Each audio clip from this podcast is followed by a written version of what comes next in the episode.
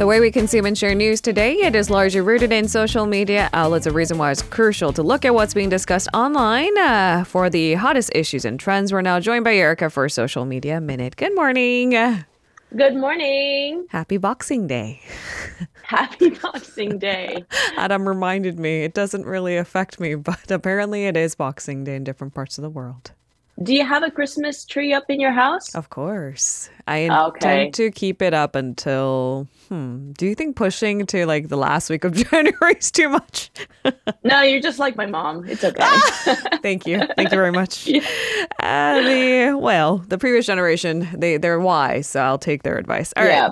yeah. Let's jump into some of these buzzwords this morning. Now, when you put it in this kind of headline, it just makes you do a double take because, for the most part, strollers are designed for babies. Um, but apparently, in Korea, as we speak, more strollers are being sold for pet companions rather than infants. Yeah.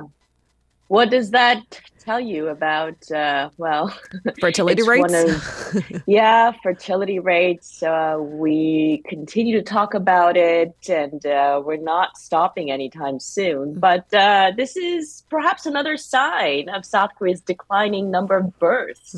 Um, South Korea's largest online marketplace reported that sales of pet strollers uh, exceeded those of baby strollers for the first time this year. According to Gmarket, of the total strollers sold on the platform during the first three quarters of this year, uh, those for pets accounted for 57%, while strollers for babies, human babies, made up the remaining 43%. You know, Erica, we've been talking about birth rates for as long as I've been on this show, even before I hosted for, I'm assuming, Yeah. a decade. Uh, uh, so I do wonder how do numbers compare to maybe previous years? Is this a noticeable change?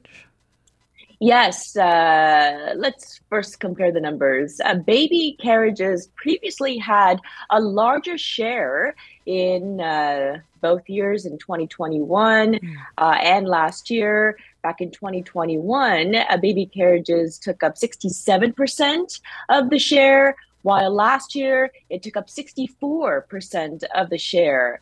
Now, pet carriages, in the meantime, made up 33% of total sales back in 2021 and 36% last year. So it's been on a steady incline, to say the Yes. least. Uh, have increased purchases of pet related items, maybe alongside declining sales of baby related products, been a continuous trend?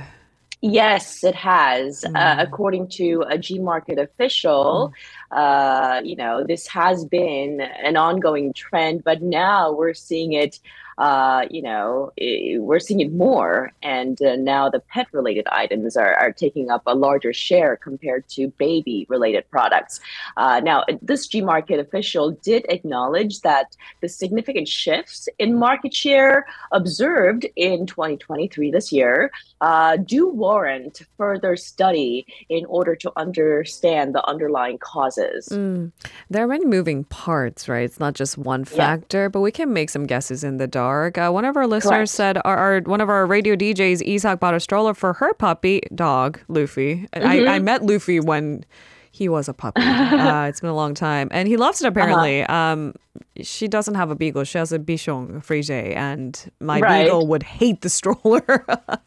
I was just going to ask you if you actually have a stroller for for Beagle. I wish I can show our listeners just how big my beagle is. Uh, I don't know what Doesn't kind of fit. No, and he would hate it. I, I think even when he's immobile, he would want me to like walk him, like so he can Right. sniff the ground. But to each their Uh-huh. Own. I understand why it's popular, and the lap dogs really love the strollers apparently. Mm-hmm. So of course, all of this focus on uh, pets, uh, pet adoption, and ensuring that your pets have a really fulfilling good life until the well very end. Uh, it's not Yep. news, I suppose, but it is a stark contrast to the fertility rate we just talked about.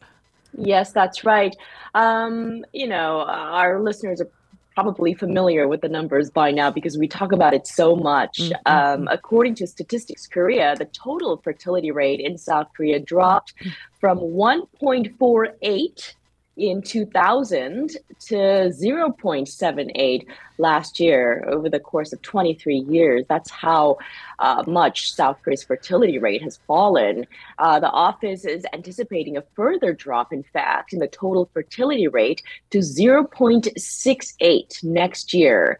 Uh, the number of newborns has also seen a decrease, obviously. It has dropped from 640,000 in 2000 to 250,000 mm. last year.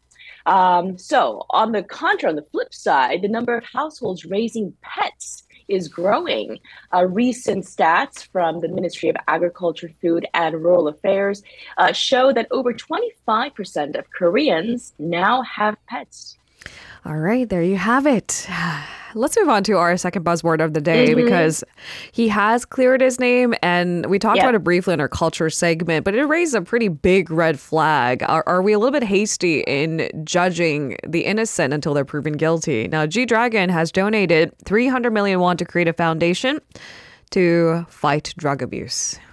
That's right. So this was all over the news yesterday. Mm. Um, G Dragon has pledged to donate 300 million won, which is roughly 230,000 US dollars, uh, to set up a foundation to fight against drug abuse here in South Korea which is becoming a growing concern. Now, according to his agency, G Dragon named the Anti Drug Foundation JusPeace Foundation, uh, a word that combines justice and peace. I think peace is kind of a recurring theme in the G Dragon branding, right? But yeah, I, I, think true. highlighting justice maybe mm-hmm. sheds mm-hmm. light on how he felt throughout uh, the investigation process and the allegations against him. The donation comes as a singer songwriter was cleared of drug allegations this month. Uh, what made him actually decide to actively get involved in South Korea's fight against drug abuse? You know, uh, he conveyed through his agency last week that there are nearly 20,000 people uh, convicted of drug related crimes mm. every year. And among them, the number of teenagers, ah. especially, uh. is on the rise dramatically, in fact. And the artist said he learned that fewer than 500 people have access to proper treatments in medical institutions. Uh, and this sort of like dismal situation made him realize that it's time to act on the matter uh, because he's he wants to be a responsible member of our society. Now, the foundation's first project, therefore, is uh, to help deal with teenage drug addiction.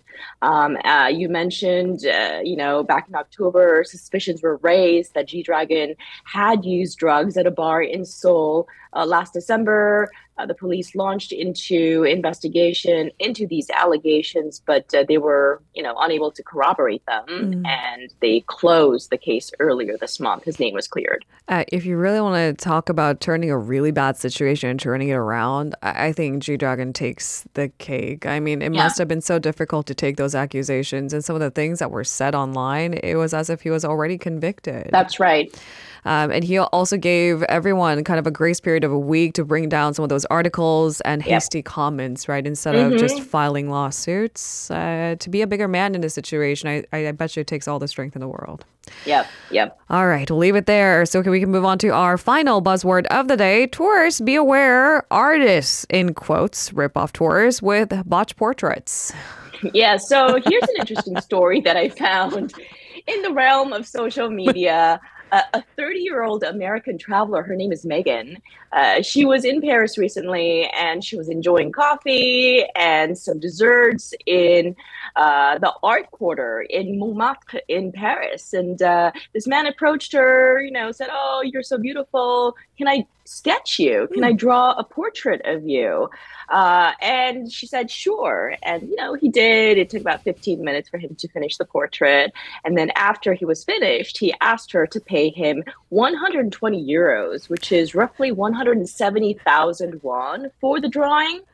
So this is supposed to be a portrait, right? Which means uh, it's supposed to resemble her. Yeah. But uh, Megan, she found it neither resembling her nor flattering. She said her eyes, especially, seemed really distorted. Do you so she said, think you know, this artist was channeling Picasso? oh gosh, I don't think so. I, I, don't think anyone should channel Picasso. I know, I know you're making a joke there, yeah. but uh, you know, so she she she said, you know what, that's a little bit too much what you're asking for. Yeah. But he insisted that she pay, and when she told him that she didn't have any cash on her, he kindly escorted her to a nearby ATM so she could withdraw some cash from her bank account. Now, Megan said in a news interview recently that she thinks this happened because she was alone. Uh, she was probably approachable and she didn't really negotiate the price before mm. she said yes. Mm. And she said she should have been more cautious. And uh, on Sunday, the French daily newspaper, Le Parisien, uh, issued a cautionary warning. Uh, and uh, it basically warned tourists of these types of art fraud that are happening increasingly uh, in Montmartre in Paris. And Montmartre is, I, I, think, one of the just most famous tourist destinations. It's yeah. beautiful, it's fun, it's lively, and there are a lot of artists that have shopped to draw you That's a portrait right. or otherwise. Uh, the area has attracted famous painters like Pablo Picasso, Vincent van Gogh, and Modigliani, and it, the list yeah. really does go on. The fact that it is such a big tourist attraction, yeah. I, I, guess it makes sense that such fraud happens in this area. Yeah, so uh, what I want the listeners to take away from the story is that uh, you know caricature and portrait artists in Paris are required to obtain government approval ah. to work in Montmartre. You know, they pay an annual fee of around 350 US dollars to actually sit there and paint. But in reality, many of these artists are operating illegally and they often charge exorbitant fees for really subpar, you know, portraits. And uh, the maximum fee licensed artists charge their clients is around 60 euros. Okay. So keep that in mind. If they if they ask for more than 100, you should get a little bit suspicious. Okay, that's that's your marker, 60 euros. Yes. Thank you very much, Erica. We'll see you tomorrow. pleasure. see you tomorrow. If you're listening to our program using the podcast service, just a reminder that we do go live Monday through Friday, 7 a.m. Korea Standard Time. So tune in and help us make the show more informative by giving us your input.